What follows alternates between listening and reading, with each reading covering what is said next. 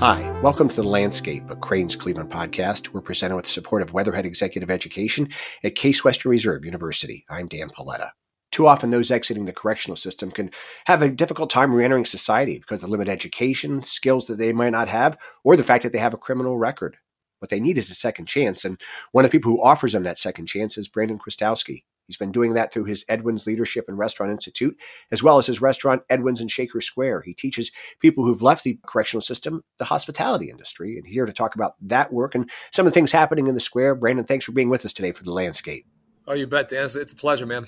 You've told the story a million times. Let's make it a million and one just for the few people who haven't heard how you started the whole Edwin's uh, Institute. Yeah, yeah. You know, I always lead off by saying I got arrested right? And it's always, um, you know, people are like, "What? What are you talking about?" But that's that's truthfully where it began. I didn't know it, but that's where it began. Uh, you know, when I was younger, 18, got arrested and uh, was facing a pretty stiff sentence.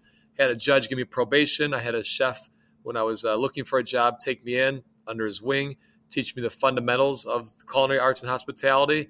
And uh, from there, the sky was the limit, man. It was it was Paris, it was New York, it was all over.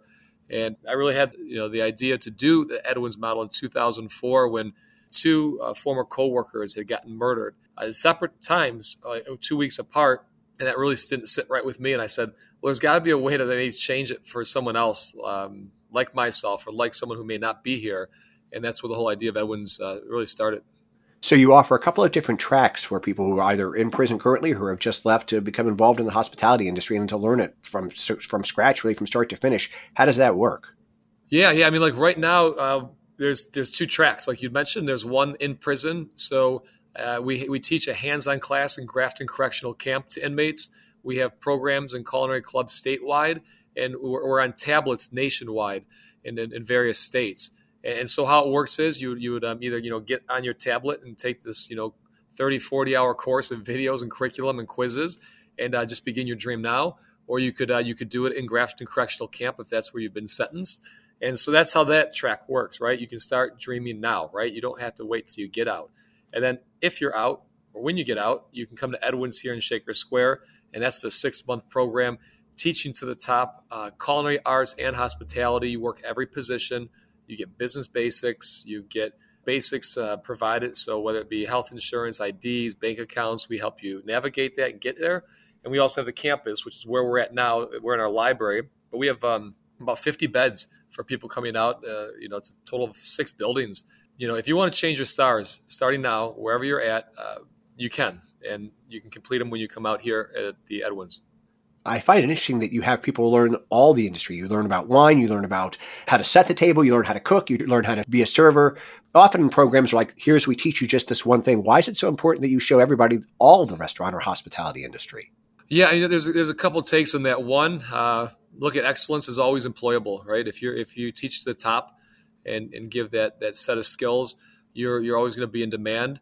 Uh, secondly, you know, people look at us as discounted because of our past, so we have to overperform to uh, to be considered equal. Uh, quite honestly, uh, lastly, the the whole skill set being taught uh, gives someone a perspective of this industry, and um, and when you have a perspective of how your role fits into the whole part of the the industry, you can really make uh, the best decision for the team, right? Uh, you can also navigate it when you when you do get that first job. You can climb the ladder really quickly, knowing how it's all constructed together. But I think most importantly, what I believe is is is, is um, just a, a, a, tremendous asset is knowing when you're not um, being advanced. So uh, you know, for the longest time in our industry, you'd, you'd pick green beans for a while, man, and then you could like actually touch a piece of lettuce, and then you go from there, and so on and so forth. So when someone here is getting the press or getting the shaft in another job, um, they know that they can and are able to work any position they choose. It's about finding an employer who's going to, you know, help advance them through time. And uh, and if they're not, they can get out. So it's a tremendous tool when it comes to you know moving and navigating in this industry.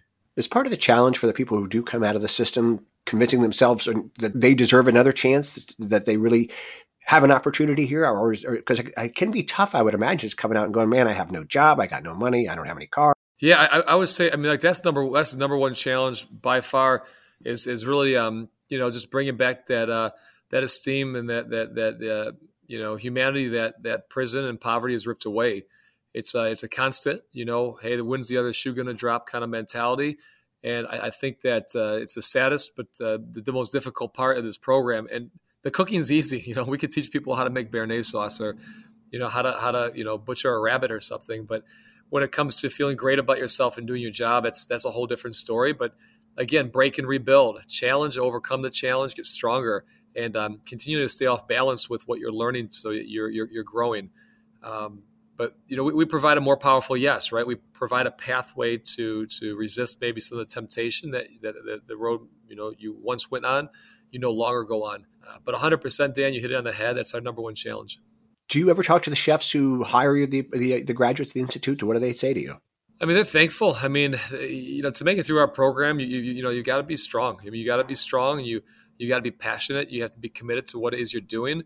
And you know, the the biggest things we get is, you know, thank you for, you know, retaining this, um, you know, the love the passion and and respect for our industry that that that we cut our teeth on. Right? We always think it's this uh, old school tradition, but it's it's just not. It's it's it's exercising the care and passion and someone honing that, and that's what I think they're most grateful for not just a body to do a job. It's, it's someone who's passionate, knowledgeable, and, and, is, and is strong to um you know to build that that restaurant or that career on. There was a wonderful short documentary made about the program a few years ago, and as I watched rewatched it, I thought to myself, if people think that you just this is kind of like a pity thing, like we're going to bring people in here and kind of train them, you got to really jump through all the hoops. it, it's a demanding program. Yeah, yeah. I mean, it is, man. I mean, it's it's something, but you know what? when you find someone who's like you know comfortable in discomfort you got someone who's going to make it not just in the restaurant business but in life you know skill is such a valuable thing to have whether it's carpentry or cooking or you know whatever it is you do medical i mean it's a really important thing to have a skill and we do that we do that to the top and i tell you what um, it's a tough place but it's a good place do you have ways of measuring the program's success how do you, what, what are some of the, the criteria you say well this is why this is successful yeah, you know, every, everything's like tailored to the person who's in the program. So, you know, there's individual dreams, right? Someone might want a hot dog cart, someone might want a restaurant, someone might want to work in France. You know, I, I measure a lot of our success on getting someone to their their next step of their long term goal, or helping them see it through to their long term goal, and uh, know, that's where we measure our success at. So it's more of a, um, I don't know, somewhat subjective benchmark, but it is individual to someone. So it is it is it is a concrete benchmark. Uh, other other you know metrics that we'll use is like recidivism or the rate at which you return back to prison, and and we're, we're still under one percent of our graduates, which is over 500. Uh, so we're, we're rocking at the recidivism rate. It's low. We look at it as in terms of what's someone getting paid, but again, that's relative to someone's dream and what they want to do. And yeah, those are like the hardcore metrics that we use.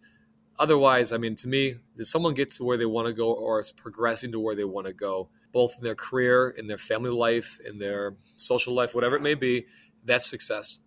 There weren't a lot of good things we could say about COVID, but one of the things that did actually benefit is it enabled you to expand the program in some respects out of necessity. Can you talk about the expansion with the tablets in, into uh, more facilities?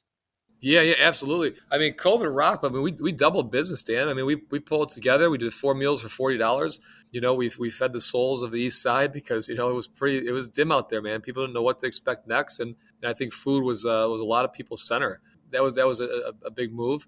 The um, the talent program we've been working for like a year, year and a half, and that was uh, I, I don't know if it says all COVID. I mean, it could be you know, you could partially say COVID maybe moved things in the needle on um, on the uh, the other end, but on our end we've just been trying to work that to get to more people to let them know what it is and how it works and that you can you can begin your dreams now and how we, how it works with us is we have a, a, company called GTL that provides prison tablets to inmates around the country and um, we have our curriculum our you know videos and tests and quizzes on their tablets right so they release them state by state region by region and as they come up you know inmates have access to it what underscores this opportunity even more is a relationship with the Cleveland Browns. You know, the Cleveland Browns, the Haslams, man, these guys are A1. And they put, you know, about 65,000 behind this this program from how it was shot to um, to travel scholarships that if you complete the program, the Browns will play, pay for your travel to get here to Cleveland and, you know, put you up in one of our 50 beds, right? We got housing here too.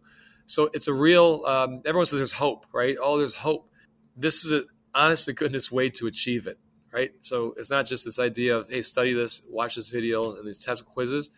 Hey, if you complete this program with a certain average, you have a ticket here. And if you have a ticket here, you have housing here. You're covered. If you have housing here, you also have a paid training program. So it's a realistic way to start turning your stars around. And um, I don't know. I mean, that's the most powerful thing about what we do. Brandon Chrostowski joins us today for The Landscape, a Crain's Cleveland podcast. We're presented with support of Weatherhead Executive Education at Case Western Reserve University. Brandon, about a year ago, you bought the space that Doug Katz had where, where uh, fire was housed and opened Edwin's 2. What goes on in there? Edwin's 2, man, it's it's great. It's like a uh, it's one of these these um, scenarios where as a chef you just kind of love the creativity that goes on there. So it's it's um, first and foremost incubator space, right? So someone's there right now, they're they're getting their product together or they're they're selling their product from out of there. Uh, other times it's guest chefs coming in to do their dinner, like we just did like a Gullah Geechee dinner. Um, you know, chef comes in there, does that. We've done Peruvian dinners. So any day of the week, this thing can like flux and move and look different ways, which is really cool. And there's always that like um, uh, that environment where where people are growing, right? There's never nothing better to be in an environment where people are growing and things are happening. And then on the weekends we do we do brunch, right? Just like Doug did. Saturdays and Sundays, killing it. It's great. We take our, our fresh baked bread, our freshly made bacon, and so on, and we bring it all together here at Edwin's too. And then on the weekends, we, have been doing is live music, right? We've been, um, you know, we had Farinacci, Dominick Farinacci there a few weeks ago. Uh, we had Moises here, Brazilian music. I mean, we just do a lot of local and some non-local artists in a very small, intimate environment with um, with food paired to to the music. So uh, was too, man. It's it's a blast. Like it's it's just a blast. That's the best way to describe it. So if I'm a if I'm a budding chef or a chef with a concept, I can just come to you and say, Brandon, I, would like to try to do this for a couple of nights, and I'm able to do that.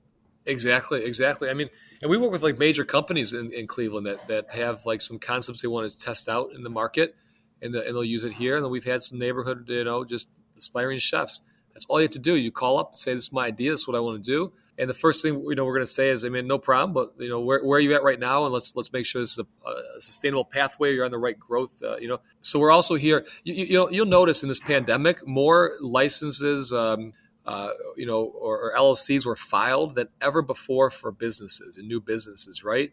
But like a record number never started. So we, we know that there's this, this passion for people who want to do it, but there's also this disconnect on how to actually make it happen. So that's exactly what happens over there, and we help walk you through it. Or we're hands off. We say, here's the space, and, and, and let's roll. So much has been made during this pandemic about restaurants and not being able to get people to come back to work. But you had an interesting piece. You wrote an op ed for the Dallas Morning News where you said that the restaurant industry isn't broken, but the leadership is. Why is that broken? Yeah, you know, uh, and I think it's a lot of cultures. It's just this draconian approach of saying that work is is a um, labor in exchange for dollars is the primary driver or uh, focus on on the on the on the relationship of employee and employer. And, and I, just think that it's a terrible way of looking at, at, at a, a, job, right? To me, it's it's you're putting first the employee and their and their their dreams and their desires and their drive, right? Where where does someone want to go? And and while doing that, there is an exchange of labor for for for dollars, right? But when you when you don't put that person first, what ends up happening oftentimes, and you've seen it in our industry especially, is you see people saying, you know what, I, I don't need I don't need to do this. I mean, I have dreams too, and I want to advance myself too, and and I'm gonna you know go work at a place that maybe I can do that on my off time. I don't have to do these hours. I, I want to grow is what the bottom line is. It's just not about limping through and and and, um, and surviving. It's it's about living and, and, and in our industry, we've really been bad about that growth.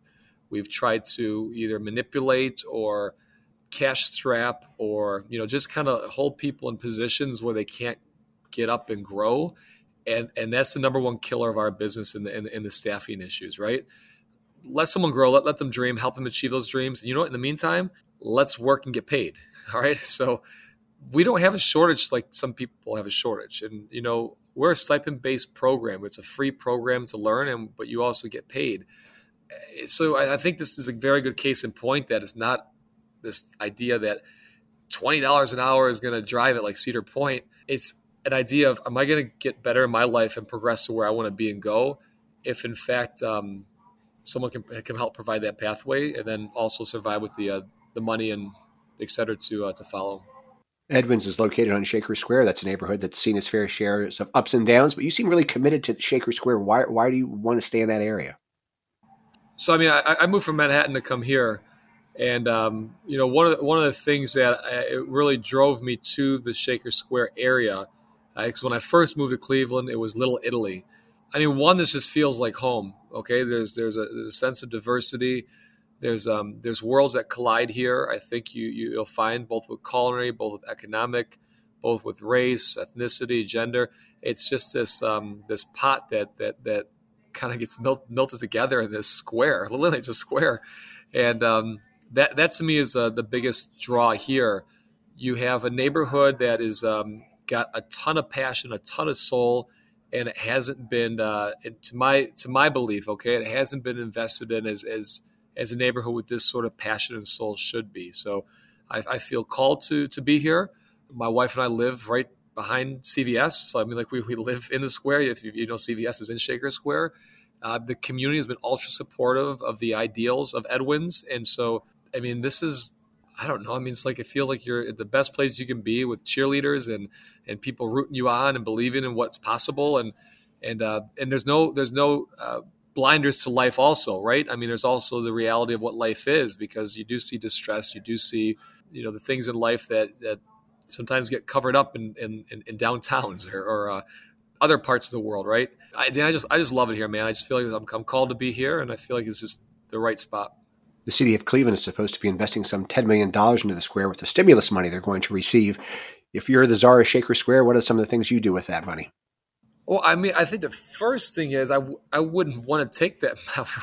First of all, I mean, it's it's a good amount of money, but I think the request or the, um, ask for that amount of money, Dan, is to overpay a bank by about uh, I don't know six million dollars for a property that they're going to do, and I, I wouldn't want that money to overpay for a property. I would rather hammer the banks on a good business deal, and maybe take a lot of that ten million and give it to the schools or the you know the streets out here that could really use it and, and hammer home a good business deal with a um, with a stubborn bank. That's how you do business, right? If then the deal was right, I would take and use whatever funds possible to to turn Shaker Square into the social enterprise capital of the country. Um, social enterprise and social justice are a great rhetoric in our in our dialogue nowadays, but um, the commitment to a space or a center or a um, a, a flag bearer, a flagship a for social enterprise and social justice doesn't exist. Okay, it exists in little pockets. That maybe it's a classroom at a university, but there's no capital for it. And this is this is what Shaker Square could be. It's got the um, the economic crossroads for it. It's got the um, the, the damn architecture is built for it. It's it's it's a it's it's a square. It's it's like an enclave, right? And um, I believe you also have a community that would support such a thing, uh, both locally and uh, nationally or internationally. So th- that's what I would use it for to keep and hammer these uh, these rents down to a low price that make it accessible for young entrepreneurs, uh, but at the same time have have it in a in a place that's that looks um, feels safe and nice and et etc. But um, reflects the neighborhood, right? That's that's what I would do with an extra amount of capital. But I don't know if you need ten million dollars to do this. I mean, this is a this is a six million dollar deal plus some um, deferred maintenance that you know you could wrap up for um, for a certain sum. Let's put it that way. Cleveland just had a mayoral election. You ran in 2017. Did you ever give any more thought about throwing your hat into the ring this year?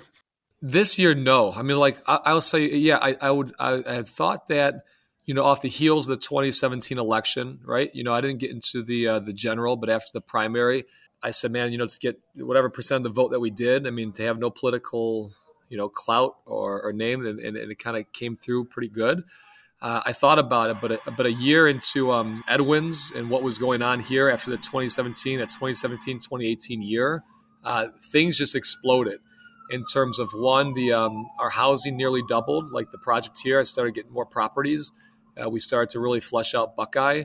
The business increased tremendously. Then, then believe it or not, I mean, COVID happened, right? So you're hanging on the heels of this. I mean, it wasn't really much of a thought after like 2019 that I was going to run this term but there's nothing that would rule out a, a run in the future. We're going like this right now. We're really flying upwards, and I just don't think it's the right time to step off the plane. So, so to be determined. But I, I didn't think this year was the time, but next year might be the time. Finally, you are busy. You're doing all kinds of things. Do you get a chance to? Are you in the kitchen very much? Do, or do you actually get a chance, chance to cook very much? yeah. So, um, you know, every now and then that flame, you, you know, it needs to be relit, and you, you know, there's things that need to be done with um, how you run a business and stay connected to that business, right? So, you know, oftentimes I'm in a suit running around a dining room, um, you know, hitting a meeting here, hitting a meeting there. And uh, over the last three weeks, I, I, wanted to take this new menu under my belt and uh, brought back a lot of the old things I did in Paris or Central France. And I'm spending now, you know, good 30 hours a week in the kitchen, hands on with uh, with staff, with students. And I tell you what, it feels it feels great, but I also feel the uh, the tide's really rising with uh, connectivity and um, people being engaged and doing a lot better at what it is that they do and uh, feeling like they're making big strides. And so I, I feel more connected now to the kitchen than ever. It feels great. And, um, and plus I just like going back to the roots, man. I mean, that's where I started, you know, I was, you know, I roasted bones for a long time in my career and uh, it feels good to do it again. Well, we're so glad you could join us today to talk about what's going on in Edwin's and Shaker Square. Brandon Chrostowski, thanks so much for joining us today.